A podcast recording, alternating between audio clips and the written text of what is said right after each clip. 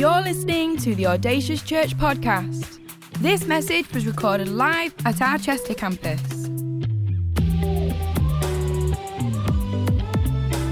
We know this is a great investment into your life, so tune in, listen up, and stay focused. For any more information, visit us online, at audaciouschurch.com. All right, we're looking at the Good Samaritan, the Good Samaritan. Why did the Christian cross the road. And I want to suggest today there's something about the way the Good Samaritan carried himself that meant that his heart was conducive to help somebody on the other side. Today I'm going to preach on two heart postures. And I want to share this verse to open up. It's found in Luke 16, verse 33.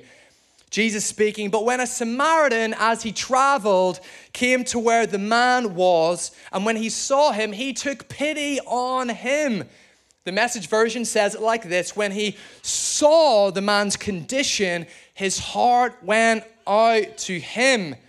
There's something about the way he traveled that meant his heart was conducive to going out to somebody else. Today's message is called Survival or Discovery. Survival or discovery. Survival or discovery. Survival kills vision. There is no vision with survival because all you're thinking about is yourself, is how you make it through, is how you just get by. But with discovery, there's vision because you live with hope, anticipation, excitement, possibility because your eyes are no longer on your own circumstance, but are out there discovering the opportunities that God has for you. And God has called us today not to live in survival mode, but to live in discovery mode. With hide and seek, there's two different perspectives, isn't there? Two different perspectives. When, a, when you're a child, you want to hide to never be found again, don't you? I remember growing up, we would play hide and seek all the time. I wasn't so good at football. I wasn't so good on the BMX. I wasn't so good at swing ball, but hide and seek, I was good at hide and seek. I was so good at hide and seek, one of the spots I would hide at in the estate, I even give it a name, a code name, for me and the lads who would hide together so that the chasers wouldn't know where we were. It was called Fred. We would say, lads, let's go hide in Fred. So we'd go to Fred, we'd hide there. And turns out that Fred, the secret location, was just in some hedges in somebody's poor garden. That poor soul, a bunch of lads hiding in their hedge in their garden for two hours at a time. Back when there was no mobile phones, what did we do sitting in a hedge for two hours? Whispering at people walking by, strangers thinking they were having a Moses in the burning bush moment as they hear a voice coming from the hedge. We loved hiding to never be found. But then as an adult, you hide to be found, don't you? You hide things to be found. Lysandra and I, one of our first Valentine's Day, I wrote her loads of postcards and hid them around the city center. And we went out and found them in little places. It's just a, a little romantic gesture on Valentine's night. And we weren't going out there, and I wasn't thinking, oh, I hope Lysandra doesn't find these. This is the game, hide and seek. No, I wanted Lysandra to find them. And you know, too, as a parent, when you've got a toddler and you're playing hide and seek, you hide in the most ridiculous places to be seen, don't you? You're hiding behind the curtain and you're sticking your feet out intentionally just so your child can find you. There's two totally different perspectives. And Proverbs 25, verse 2 says it's God's privilege to conceal things and the king's privilege to discover them. And I want to suggest today God's not hiding things from you, but God's hiding things for you. And we've all had times, if we're honest, where we've spoken the language of survival and not the language of discovery. Survival mode says, Oh, but nobody's invited me for a coffee yet in this church. Nobody wants to hang out with me. Survival mode. Discovery mode says, I'm going to invite somebody out to my house for a coffee. Who knows? They could be my best friend. Survival mode says, Well, nobody left an inheritance for me. Discovery mode says, I'm going to find a way to leave an inheritance for my grandkids. Survival mode says, my confinement is my assignment. But discovery mode says, my confinement will be my refinement and I will get better, stronger, and sharper. Survival mode says God is hiding things from us. But discovery mode says God is hiding things for us. And today, Audacious Church, God hasn't called us to live in survival mode, but God has called us to live in discovery. We were born to discover. I want to suggest three different heart postures today to do a deep dive on perhaps what was going on in the Samaritan's heart. The first one is inspiration or intimidation. Inspiration or intimidation. Discovery is inspiration, survival is intimidation.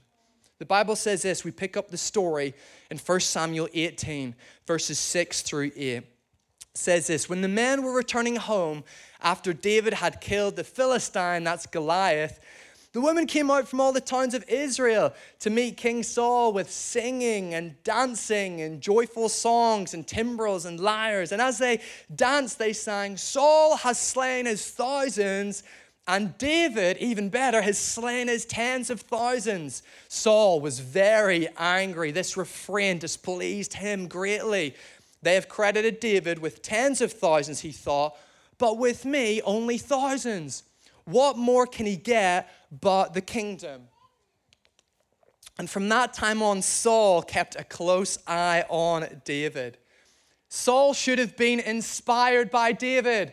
David is his greatest warrior, his man on the front line. He's exhibiting bravery, courage. He's taking ground for the Israelites. He's just defeated Goliath and won a victory over the Philistines. Saul should have been inspired by David. But we pick up this story where they come back to town, back in the city, and everybody's singing, and they're singing, Saul has killed his thousands, but David is tens of thousands. See, that's not even true. It's fake news. Because David's killed Goliath, one man. It's not even true. They're singing this song, and Saul suddenly gets filled with insecurity, filled with paranoia, filled with intimidation because of the songs that they were singing that weren't even true. And then Saul doom spirals and starts asking the question well, what more can David get except the kingdom? In other words, David's coming after my crown. Saul should have been inspired, but he chose to live intimidated. A couple weeks ago, we were at the Assemblies of God conference. It was an incredible couple of days together. And we took Zena with us, who at the time was five weeks old. Everybody told us we were crazy, but we said, As for me and my house, we will serve the Lord.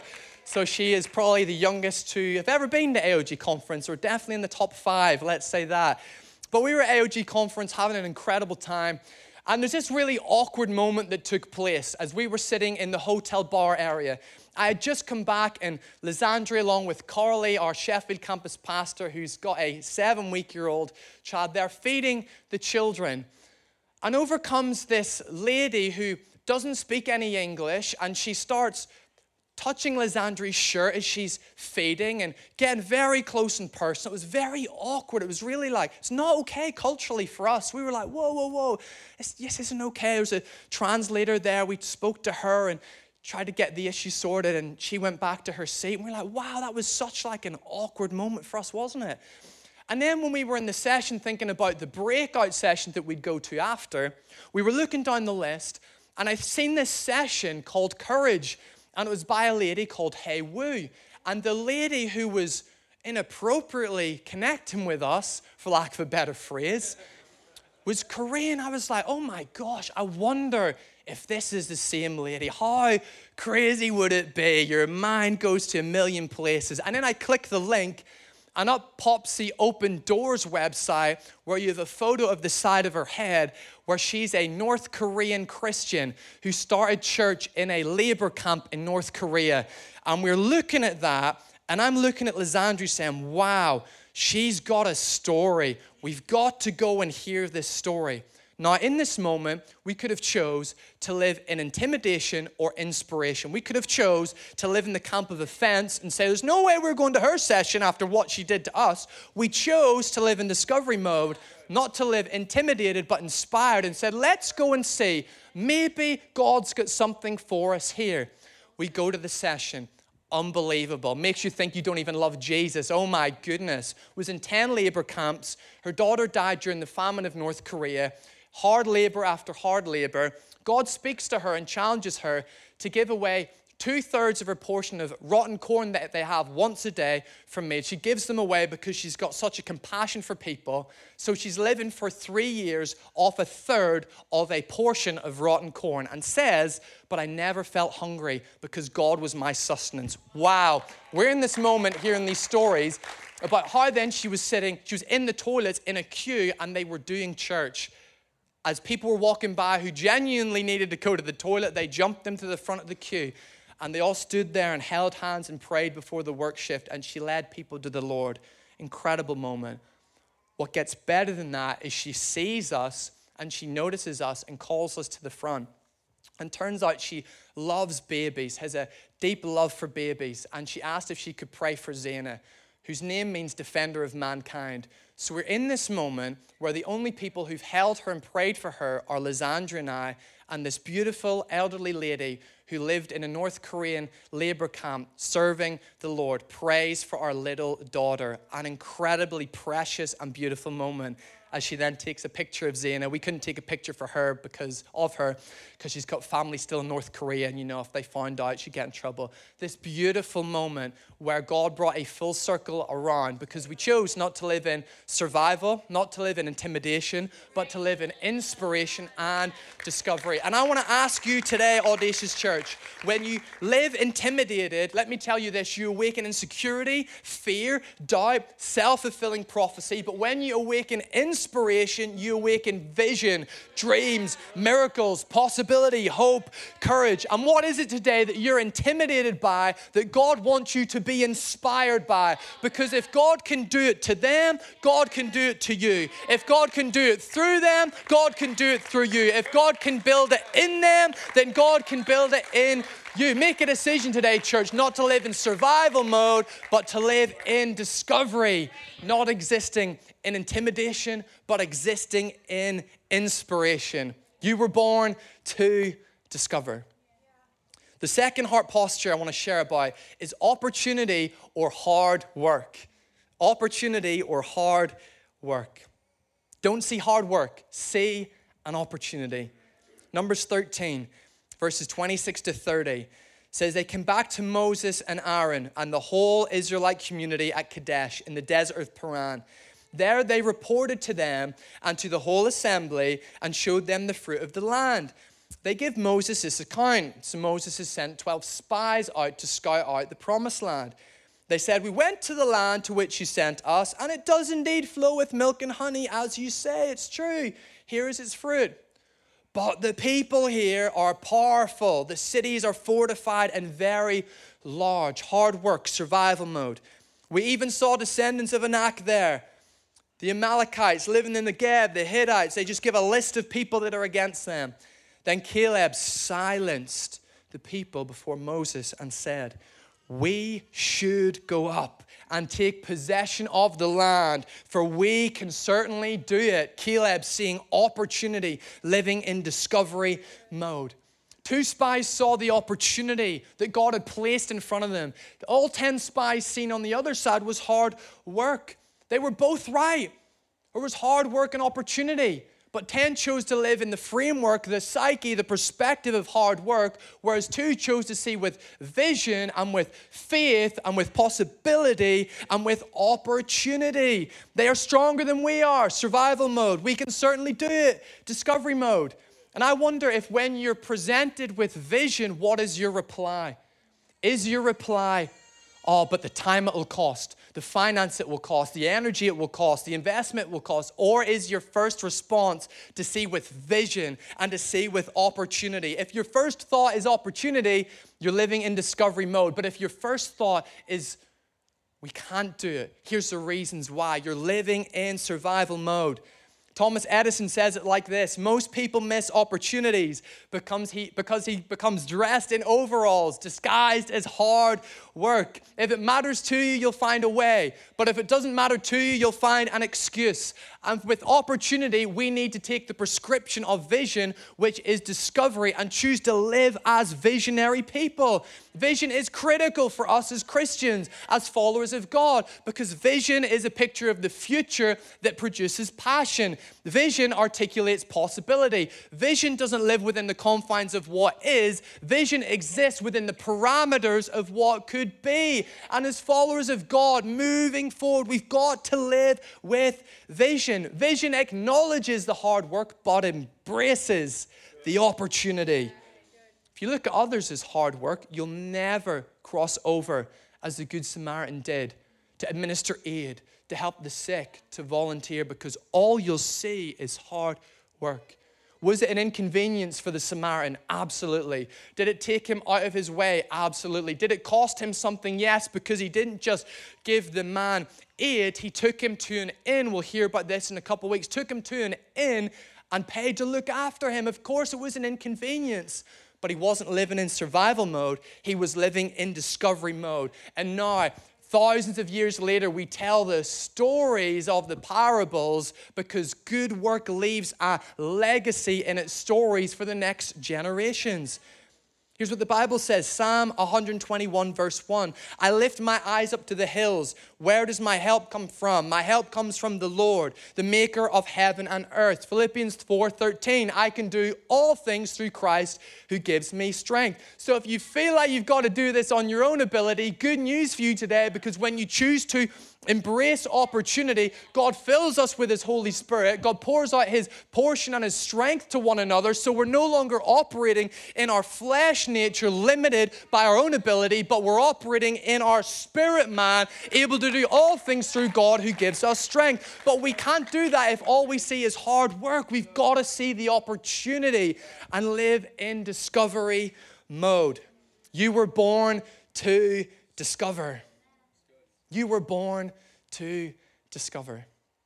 The last heart posture we've got to get right and work out, or we'll never be able to help another. It's character or compromise. Character or compromise. A choice we've got to make. 2 Kings 6:25 says, There was a great famine in the city. The siege lasted so long that a donkey's head sold for 80 shekels of silver and a quarter of a cab of seed pods for five shekels. Tim, you could probably tell us what that is. You love the garden, and I have no idea. There's something about being under pressure that forces you into survival mode, which can lead to compromise. We justify things by doing things that we said we'd never, we'd never think about doing. You'd never eat a donkey's head in normal circumstances, would you? But suddenly the siege created an environment where no longer people were living by character, instead, they were living under compromise.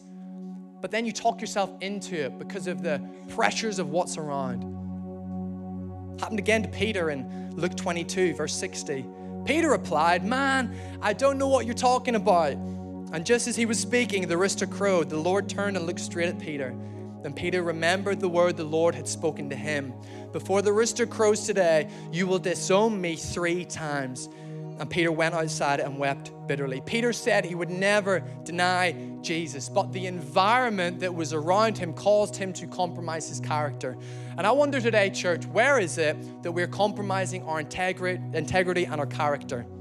What are the environments, the pressures that are causing us to compromise who we are? Because we'll never be able to help another if our lives are in turmoil. If on the outside says one thing, but on the inside there's turmoil.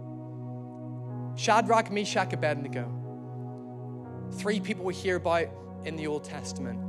They were persecuted for their faith in God. They were thrown into a fire because they chose not to bow down to the king, to the image, the idol, but to stand up for God.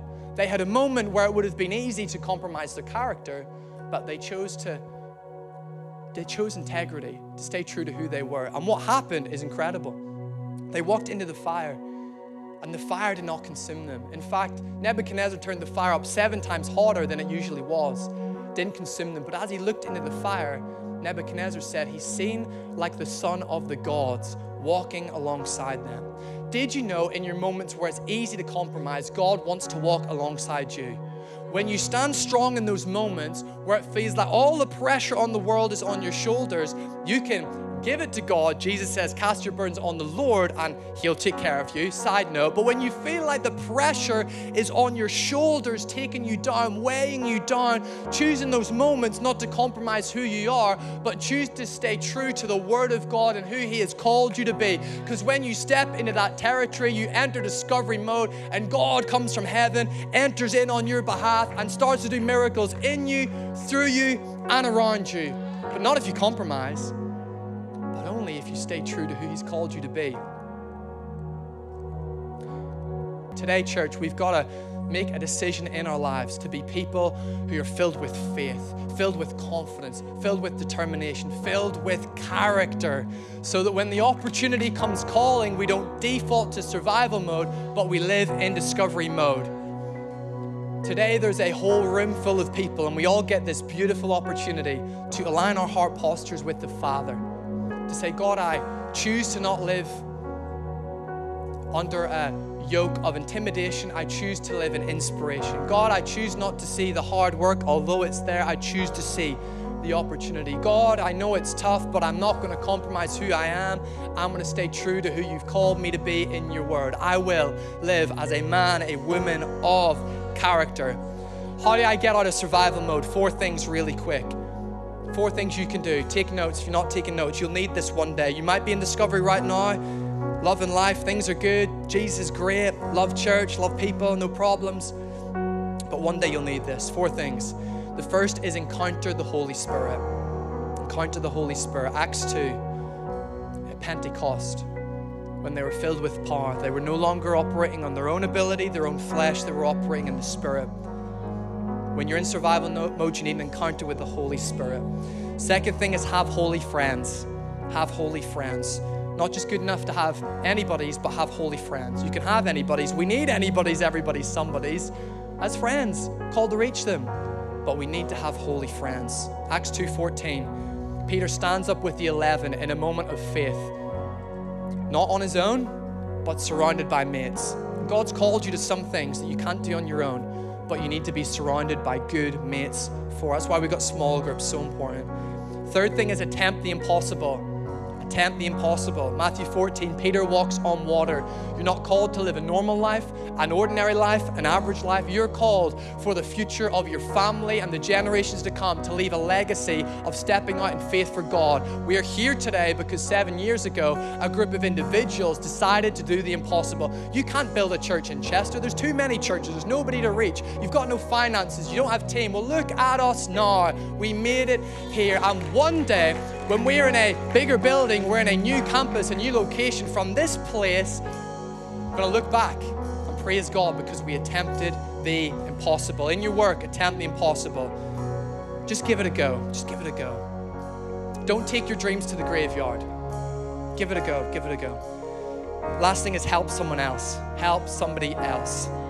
Something changes on the inside when you extend a hand of help and support and faith and encouragement don't have to have it all worked out, all in order. Everybody can help somebody, and something will change on the inside when you choose not to live for yourself in survival mode, but choose to live for somebody else in discovery mode. It's the whole gospel. Whole gospel. You were born to discover. Thank you for listening to this Audacious podcast. For any more information, visit us online, audaciouschurch.com. We'd love for you to join us at one of our campuses Manchester, Chester, or online every Sunday, 10am and 12pm.